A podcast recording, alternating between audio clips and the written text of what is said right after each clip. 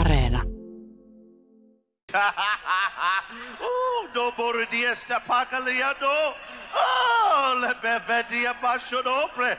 Inamanba non bokolobon jeba. Saarnaajat.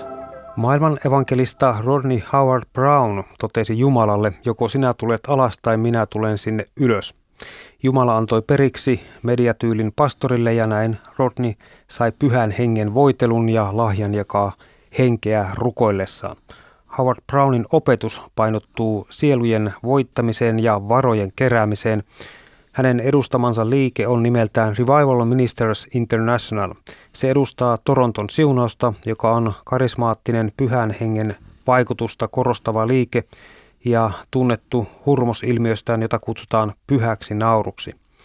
Rodney Howard-Browne on eräs pyhän naurun tunnetuimmista levittäjistä. Toronton siunauksessa ilmiöt ovat samanlaisia kuin aikoinaan Niilo Ylivainion kokouksissa, kaatumisia ja väitettyjä parantumisia. Erilaista ja poikkeavaa Ylivainioon verrattuna Toronton siunauksessa on hysteeriseltä vaikuttava nauru. Joskus kokemus voi purkautua myös itkuna ja pakkoliikkeinä ja tärinänä. Kritisoijien mielestä kysymyksessä on loppuun palaneiden ihmisten äärimmäinen laukeaminen ja ratkeaminen pitkän psyykkisen stressin jälkeen. Puolesta puhujat näkevät sen aikamme merkittävimpänä hengellisenä liikkeenä. Kuuntelet Saarnaajat-sarjaa. Minun nimi on Raimo Tyykiluoto ja asiantuntijana teologian tohtori, P H D, missiologi, Israelin Ystävät ry:n toiminnanjohtaja ja Salom-lehden päätoimittaja, kulttitutkija Ilkka Vakkuri. Leikkisesti voisi sanoa, että maailman evankelista Rodney Howard-Browne totesi Jumalalle, joko sinä tulet alas tai minä tulen sinne ylös. Jumala antoi periksi ja näin Rodney sai pyhän hengen voitelun. Mutta Ilkka, vaikka Rodney Howard-Browne edustaa hihitysliikkeenäkin tunnettua liikettä, niin mies itse ei ole naurun asia.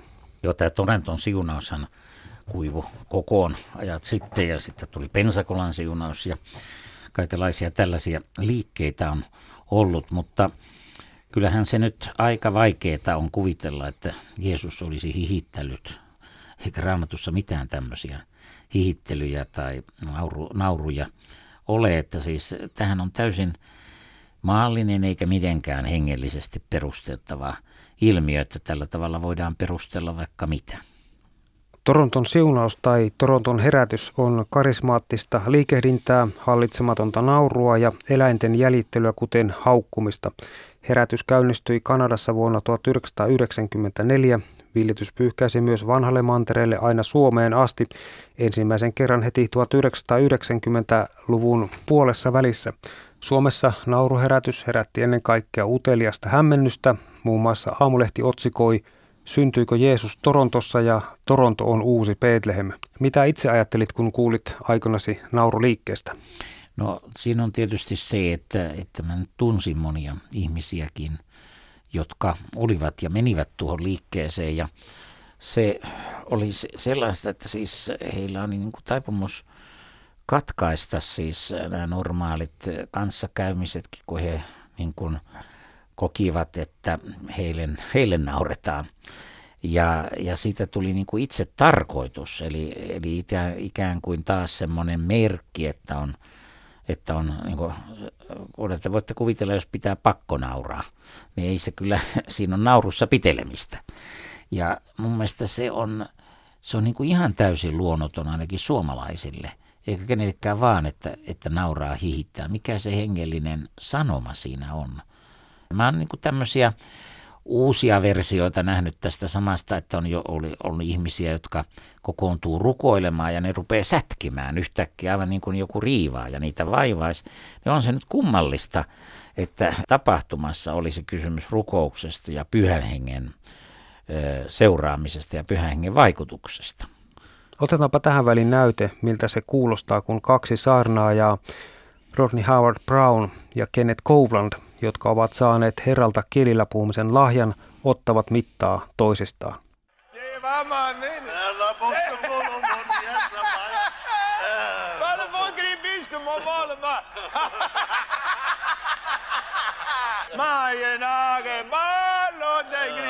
mä vaan menen tsekkelemään päin, mä. Ja se mäkin veidi. Ja se märi maan gloko buur bässi fredi.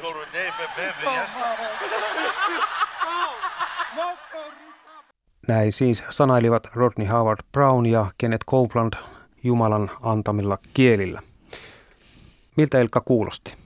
No, tämmöistä minäkin olen kuullut. Ja nyt, nyt sitä kuulee tosi harvoin, että ihmiset on niin kuin nolona tämmöisessä asiassa. Siis eihän tuommoisessa niin kuin inimistä ottaen ole mitään tolkkua. Ei voi kuvitella, että Jeesus olisi noin käyttänyt apostoli Paavali eikä kukaan Raamatun henkilöistä. Että on nyt ihan tämmöistä itse keksittyä ö, juttua. Tämä vuonna tuhatyhdeksänsataakuusikymmentäyksi Etelä-Afrikassa syntynyt ja vuonna tuhatyhdeksänsataakahdeksankymmentäseitsemän Yhdysvaltoihin siirtynyt maailman evankelista Rodney Howard-Browne kuului niihin julistajiin, jotka kutsuvat itseään pyhän hengen baarimikoiksi myöskin. Siis tässä niin kuin haetaan tätä huomiota ja keksitään mitä nokkelampia tämmöisiä termejä. Siinä yritetään olla kansanomaisia ja tulla ihmisiä lähelle. Ja tarjotaan jotakin souta tai tämmöisiä elämyksiä. Ja ei se nyt Raamattu taida tarpeeksi näitä elämyksiä näille ihmisille tuottaa, että pitää luoda tämmöisiä baarimikkoja. Ja tämähän on pyhän hengen, moni ainakin ajattelee, että se on niin pyhän hengen pilkkaamista tai häväistymistä enemmänkin tällainen asia. Pyhän hengen baarimikkona toimiminen ei ole pelkästään länsimaista sielun sivistystä, vaan esimerkiksi hindukuruilla on samanlaista toimintaa, joka heidän yhteisössään tunnetaan nimellä kundaliini, eli käärmevoima. Paljon on vielä kyntämätöntä peltoa tällä uskon saralla, mutta palataan nyt takaisin jakson päähenkilöön.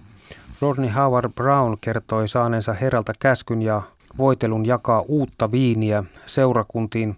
Howard-Brownen mukaan uusi viini ilmenee muun muassa juopuneen oloisena käytöksenä ja hillittömänä nauramisena, ilmiönä, jota karismaattisen liikkeen saakassa yleisesti pidetään pyhän hengen ilmauksena.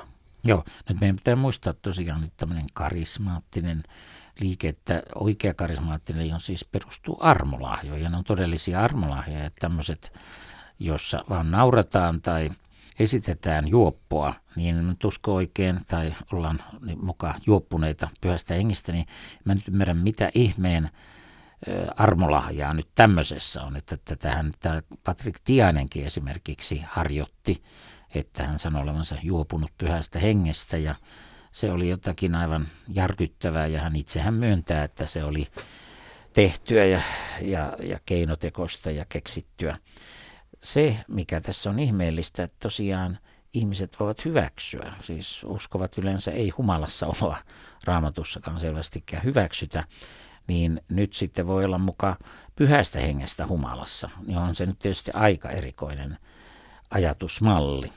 Hillitön nauru ja muut ilmiöt eivät ole uusi asia, niitä on ilmennyt terveidenkin kristillisten liikkeiden laidoilla, mutta yleensä hillitöntä naurua ja muuta vastaavaa on selvästi opetettu ihmisen omana sielun tuotteena, ei pyhän hengen ilmauksena. Joo, siis Raamatussa puhutaan, se on käännetty sielullisena ilmiönä, mutta siis se sana psyke, eli psyykkisenä ilmiönä itse asiassa Kreikka ja Uusi testamentti puhuja varoittaa juuri tällaisista asioista. On se nyt käsittämätöntä, että sellainen, mistä Raamattu siis, nyt ei puhuta vaan nauramisesta, vaan juuri tämmöisistä ilmiöistä, jossa haetaan jotakin erityistä, niin, niin niitä pidetään niin kuin sielullisena tai psyykkisinä ilmiöinä ja jopa vaarallisina ilmiöinä eikä, eikä kannatettavana. Ja nyt tämmöisiäkin voidaan siis markkinoida ja hyvää uskovat ihmiset sitten uskovat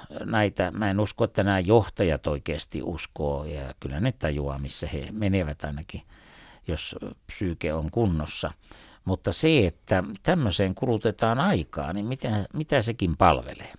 Rodney Howard-Browne on todennut, että olen mieluummin seurakunnassa, missä liha ja paholainen ilmestyvät kuin siellä, missä mitään ei tapahdu.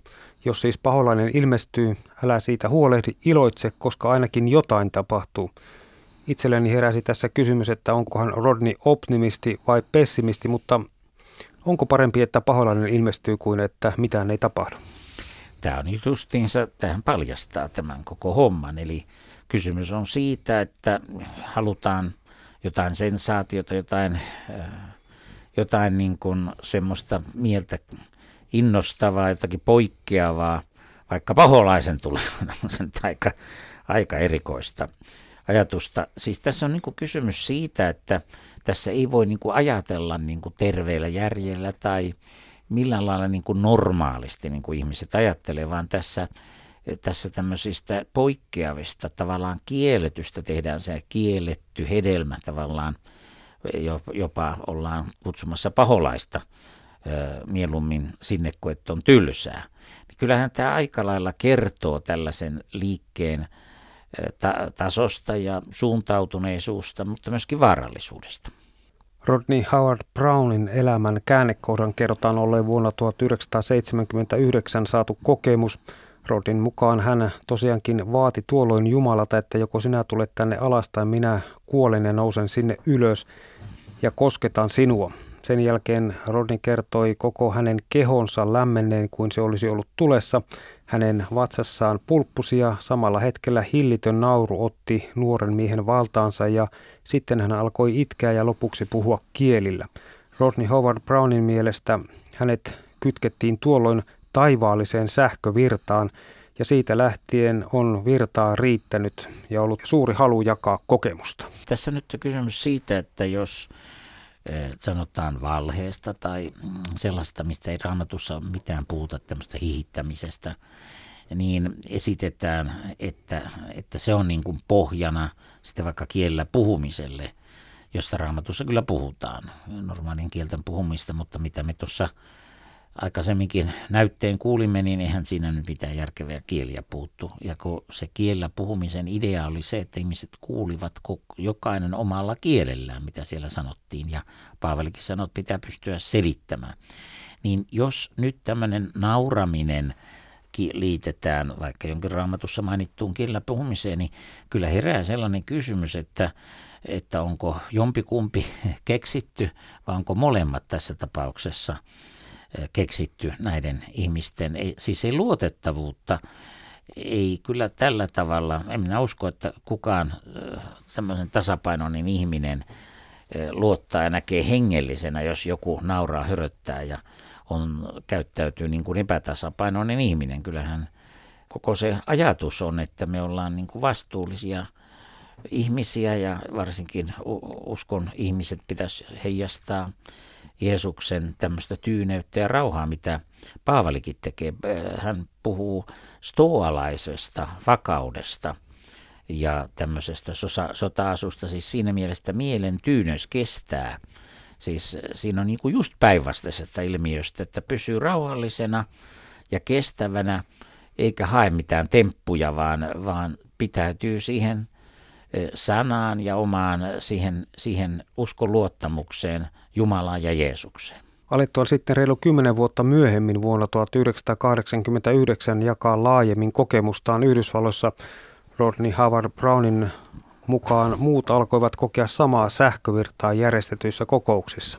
No joo, tämä on tämmöinen sähkövirrat ja muut, nämä on tämmöistä tyypillistä terminologiaa, joka siis ihminenhän kokee erilaisia virtauksia ja näkemyksiä, siis ne meidän, meidän niin kuin aivot ja tämä on vuorovaikutuksessa meidän kehon kanssa.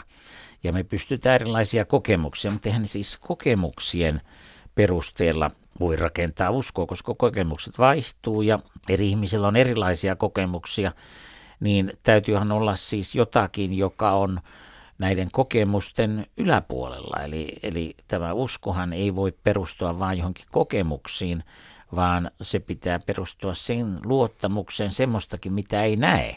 Niin mitä ihmettä, mit semmoista, mitä ei näe. Paavalikin sanoo, että, että meidän pitää uskoa monessa kohtaa, vaikka me näkisikään, ja toivo, jonka näkee täyttyvän, ei ole enää toivo. Eli, eli tässä niin kuin yritetään ja halutaan tämmöisen vakuutuksen siitä ikään kuin, että mä olen nyt jotenkin aivan erityisessä tilanteessa, voitelussa, sähkövirrassa tai muussa. Ei mun nähdäkseni Raamatussa puhuta mistään sähkövirran vaikutuksesta tai jostain muusta. Siis tämä on niin kuin nykyajan ja tämmöisen mielikuvituksen ja luovan ajattelun summa, eikä se perustu mihinkään raamatulliseen ja raamatun tutkimuksen lopputulokseen.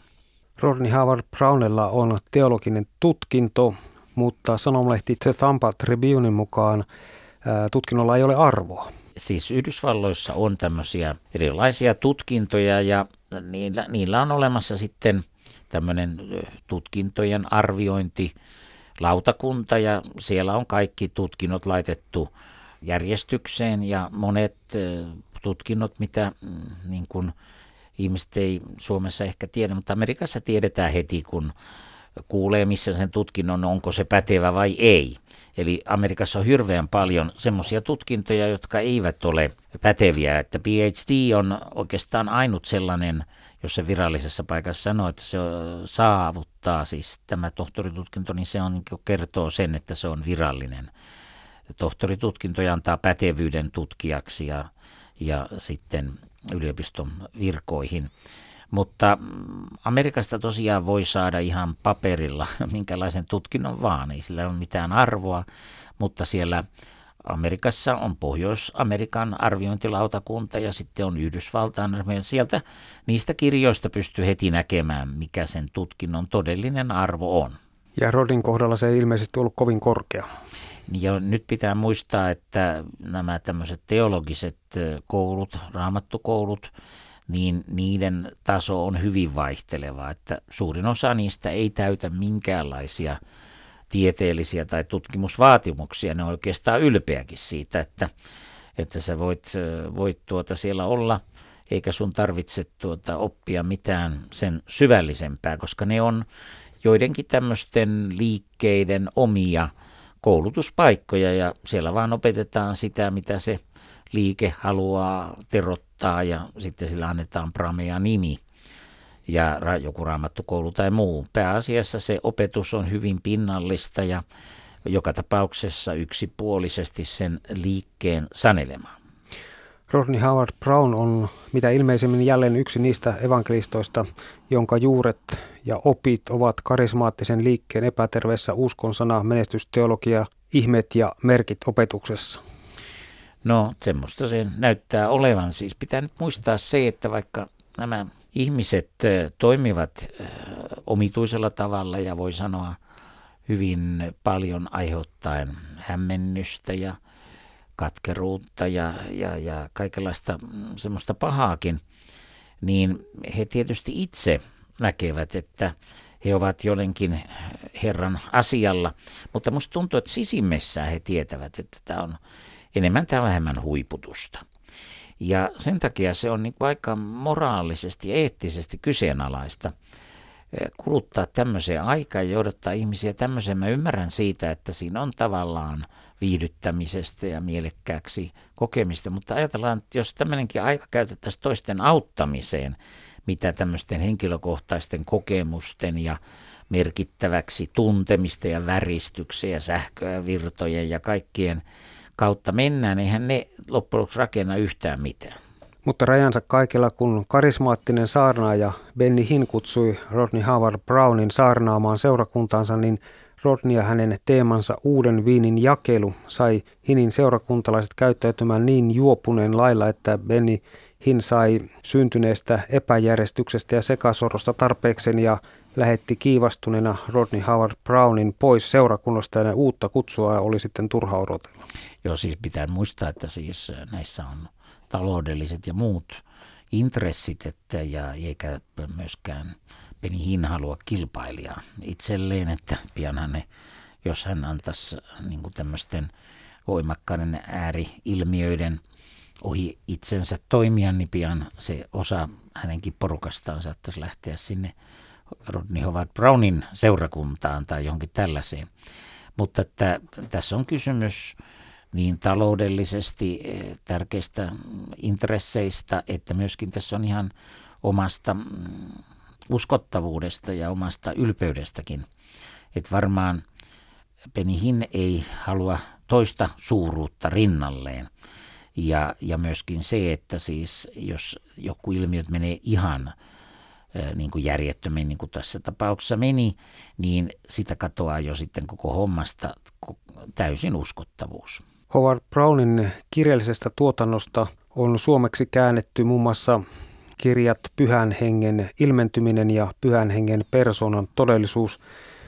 Rodney Howard-Brownen vaimo Andronika kertoi olleensa aluksi varauksellinen miehensä voitelun suhteen ja jopa kokenut olonsa kiusaantuneeksi, kun Rodney oli kokouksissaan komentanut ihmisiä nauramaan. Kirjojen mukaan Andronika kuitenkin päästi sitten lopulta itsekontrollinsa ja antoi mennä. Hän tunsi pulppuavan tunteen vatsassa ja kuuli Herran sanovan, älä ajattele, anna minun tehdä se. Andronika päätti jättää ajattelun ja tulla vallatuksi. Hän koki joutuvansa toiseen ulottuvuuteen, jossa toisten mielipiteet eivät merkinneet mitään. Nyt hän kertoi nauravansa ongelmitta ja erityisesti niille, jotka eivät antaudu hengelle.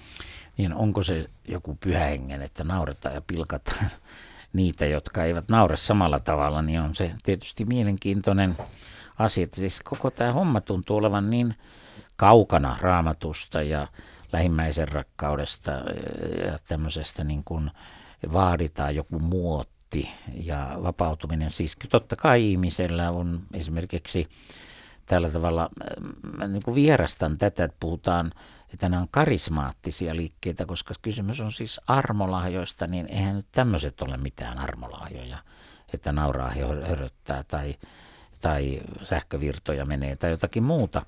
Eli kysymys on nyt siitä, että tämä on tämmöistä itse tehtyä karismaattisuutta, että kyllähän oikeata armolahjoja varmasti on ja, ja semmoinen, että kysymys nyt on vaan siitä, että näissä liikkeissä tavallaan tämä normaalit armolahjat ja koko homma on niin kuin, niistä on luovutettu ja lähdetty tämmöisiin henkilökohtaisiin kokemuksiin. Esimerkiksi monet kokee voimakkaasti tämmöistä erilaisia kokemuksia, lämpimän virtauksia, kun ne tanssii ja näin poispäin, mutta nehän on pohjimmaltaan ihan tämmöisiä maallisia ilmiöitä ja kuuluu ihmisen niin kuin kehon reagointi ja näin poispäin, mutta mikä niistä tekee hengellisen, niin sitä mä kyllä kysyisin oikein vakavasti. Ja kyllä se tietysti helposti naurattaa, kun Torontoliikkeen julistajista karismaattisimmat ovat rikastuneet aika tavalla ja merkittävä osa heistä on myöskin miljonäärejä. Esimerkiksi Rodney Howard-Brownilla ja hänen hymyilevällä vaimollaan on Spring Hill Newsin mukaan talo veden äärellä Floridassa. Tämä viiden makuhuoneen, kuuden kylpyhuoneen koti sijaitsee kaksikymmentäkuusi hehtaarin tontilla. Lisäksi käytössä on ainakin yksi yksityinen lentokone, joten ainakin Howard-Brownen perhe on saanut palkkansa jo maan päällä eikä vasta taivaassa. Nämä on tietysti sellaisia arkoja asioita siis t- tavallaan, että nämä, jotka kannattavat näitä ja he, joutu, he niin kuin rahoittavat näitä, niin heidän on ainakin aika vaikea käsitellä sitä. He keksivät sitten erilaisia syitä, niin kuin vaikka sellaisia, että jos Jeesus tulisi, niin hänellä olisi varmaan hienot valtavat talot ja makuuhuoneita, vaikka kuinka paljon kaikkea tämmöistä järjetöntä, mutta että tosiasia on kuitenkin se, että ei tämä liian pröystäilevä elämäntyyli sovi oikeastaan Raamatun kokonaiskuvaan saarnamiehellä ollenkaan. Rodney Howard-Browne syntyi vuonna tuhatyhdeksänsataakuusikymmentäyksi Etelä-Afrikassa. Vanhemmat olivat hartaita helluntailiikkeen jäseniä ja lapsena Rodney sai nähdä ihmeitä, jotka tapahtuivat hänen äitinsä ja isänsä elämässä.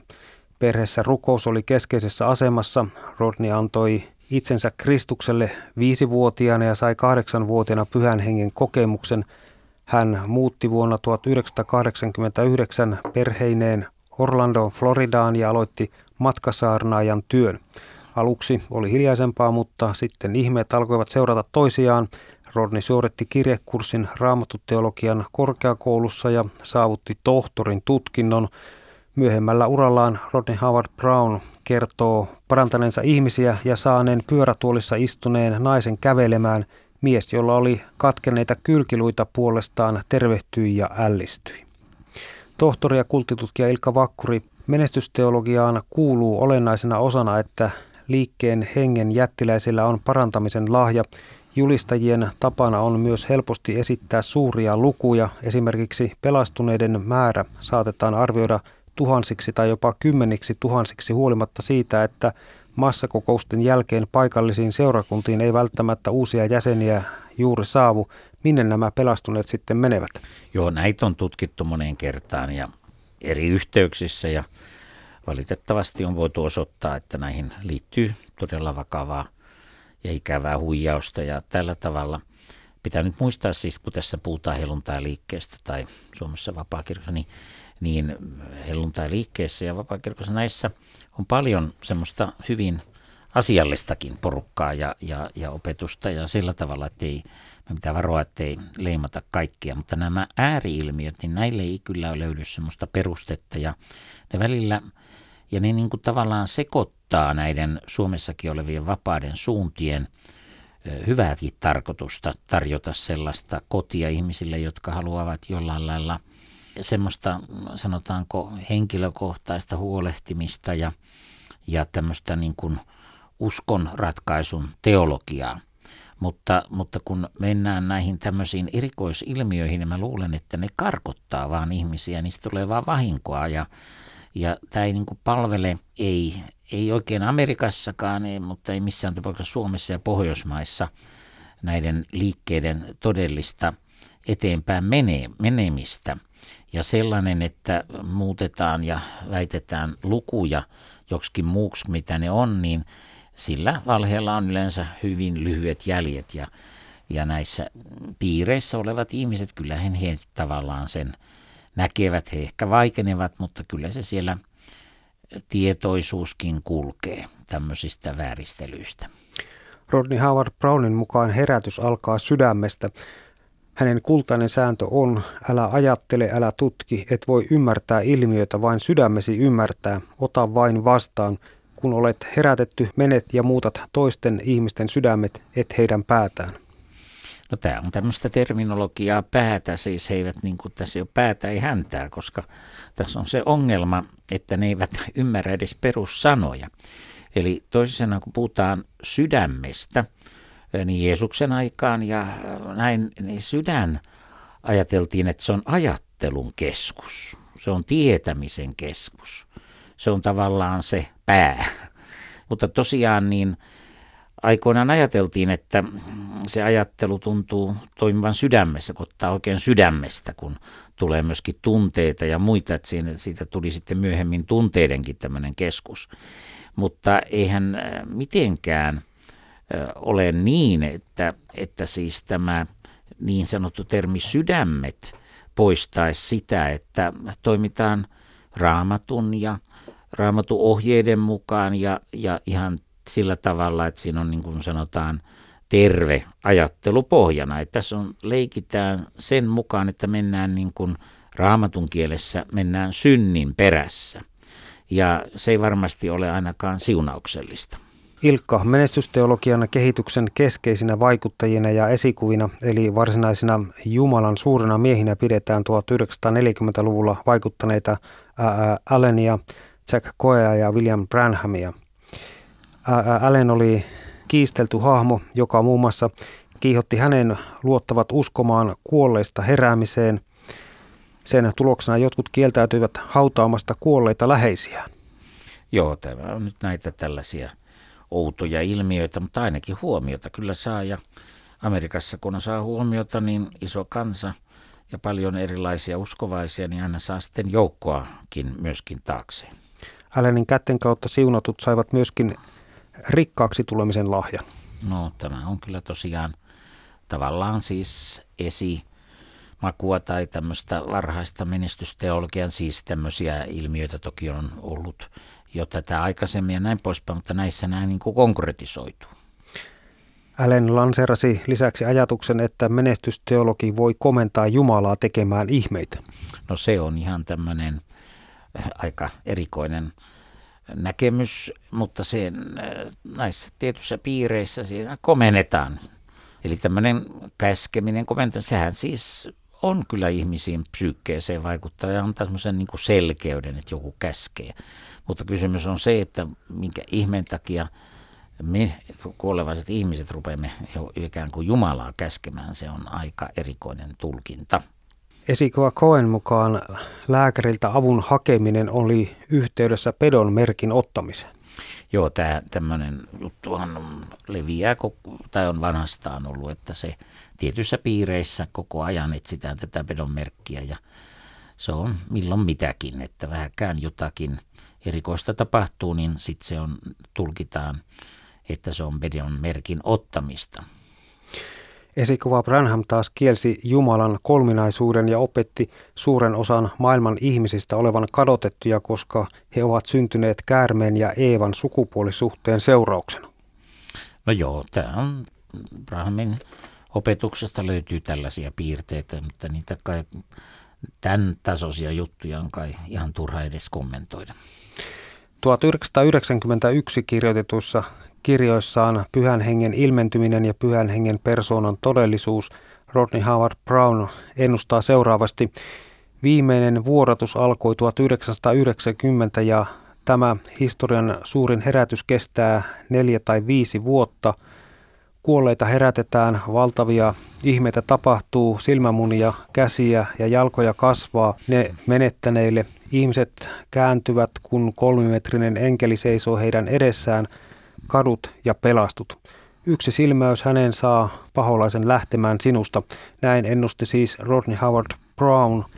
Ei käynyt ennustus toteen, mutta kirjat taisivat myydä aika hyvin. Millaisia ajatuksia herää? Tämä on nyt semmoinen jatkuva päivä näissä asioissa, kun nämä on kerta toisensa jälkeen nämä tämmöiset profetiat osoittautunut ihan paikkansa pitämättömäksi. Miten kauheata tämä on, että joku ilmoittaa kirjassaan oikea väittää ja mitään tämmöistä ei ole tapahtunut, niin miksi ihmiset eivät tosiaan niin kuin vaadi ja tajua, että tässä niin kuin harhauttamisesta ja vedotaan Pyhään henkeen, niin eikö tässä nyt olla jo suurin piirtein Pyhän hengen synnissä Pyhää henkeä vastaan, että tämä on niin kuin tavallaan ohitetaan olan kohautuksella.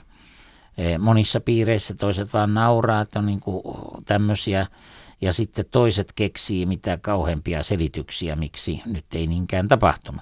Mutta tosiasia on, että tässä nyt selvästi annetaan väärä profeetia, ja väärän profeetian kohtalo, ainakin vanhassa testamentissa olisi jopa kivittäminen, mutta ei nyt varmaan sitä tarvita, mutta se, että miten toinen, siis kerta kerran jälkeen nämä esiintyy ja osoittaa semmoisia profeetioita, jotka on vääriä ja he eivät joudu mihinkään vastuuseen niistä, niin se on kyllä hämmentävää ja ihmeellistä. Kivittäminenhän liitetään aika yleisesti ny- nykyään niin tuota Koraniin, mutta se, se, sillä on myöskin Raamatun kaikupohjaa. Kyllä siis Vanhassa testamentissa nimenomaan sanotaan, että väärä profeetta pitäisi kivittää, juutalaiset selittää, että se tarkoittaa sitten kuvainnollisesti. Eivät hekään halua, että ihmisiä kivitettäisiin, mutta Vanhan testamentin aikaa ihmisiä kivitettiin. Se oli hyvinkin yleinen ja esimerkiksi Raamatussa sanotaan, että jos lapsi kapinoi vanhempiaan vastaan, niin vanhemmat kysyy, että rauhoitutko vai kapinatko vielä. Jos lapsi ei lakkaa kapinoimasta, hänet viedään kaupungin vanhinten kuultavaksi. Jos hän vieläkin kapinoi, niin sen jälkeen lapsi kivitetään sitä kaupungin muuria vastaan ja isä heittää ensimmäisen kiven, että aika raakaa hommaa. Mutta ehkä ei kannata nyt suoraan nykyaikaan tämmöistä soveltaa. Aika on muuttunut. Tohtori kulttitutkija Ilkka Vakkuri, vielä asiaan, joka vetää vähän vakavaksi, joskin tuo edellinkin oli kyllä aika vakavaa. Rodney Howard-Browne kuuluu niihin vankkumattomiin Donald Trumpin kannattajiin, jotka pitävät Trumpia profeettana, eli monien konservatiivisten menestysteologiaan luottavien mediapastorien mielestä Trumpin valinnalla oli profetiallinen rooli universaalissa Kristuksen seurakunnassa. Trumpin nähdään kuuluvan universaalin seurakunnan maanpäällisiin edustajiin ja hänen tehtävänään on paljastaa Jumalan viholliset, tuhota heidän suunnitelmansa ja toteuttaa taivaallinen hallitus ja uudistaa Yhdysvallat. Tämä on siis ihan totta, että tämmöisiä puheenvuoroja ja ajatuksia esitetään, mutta kyllä semmoinen todellisuus on, että tämmöinen sanotaanko hyvin aggressiivinen, äärioikeistolainen, uskollinen, uskonnollinen siipi näkee Trumpissa jonkinlaisen messiashaamon, mutta mä en usko, että Trump nyt kuitenkaan ottaa tällaista roolia vakavasti, että hänen, hän uskon, että hän on liikemies ja tulevaisuus sitten näyttää, miten, miten niissä vaaleissa ja muissa käy.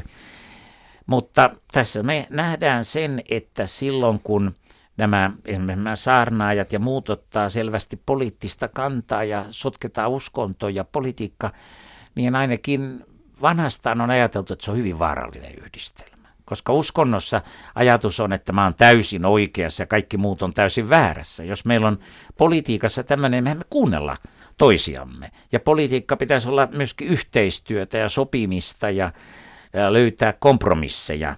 Mutta tämä tämmöinen amerikkalainen malli, että ollaan oikeassa ja se tulee sieltä uskonnolliselta esimerkiksi äärioikeistolta.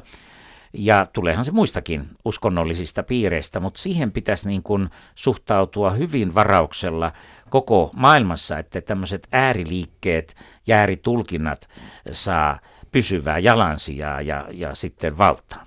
Oja, oja, oja, oja,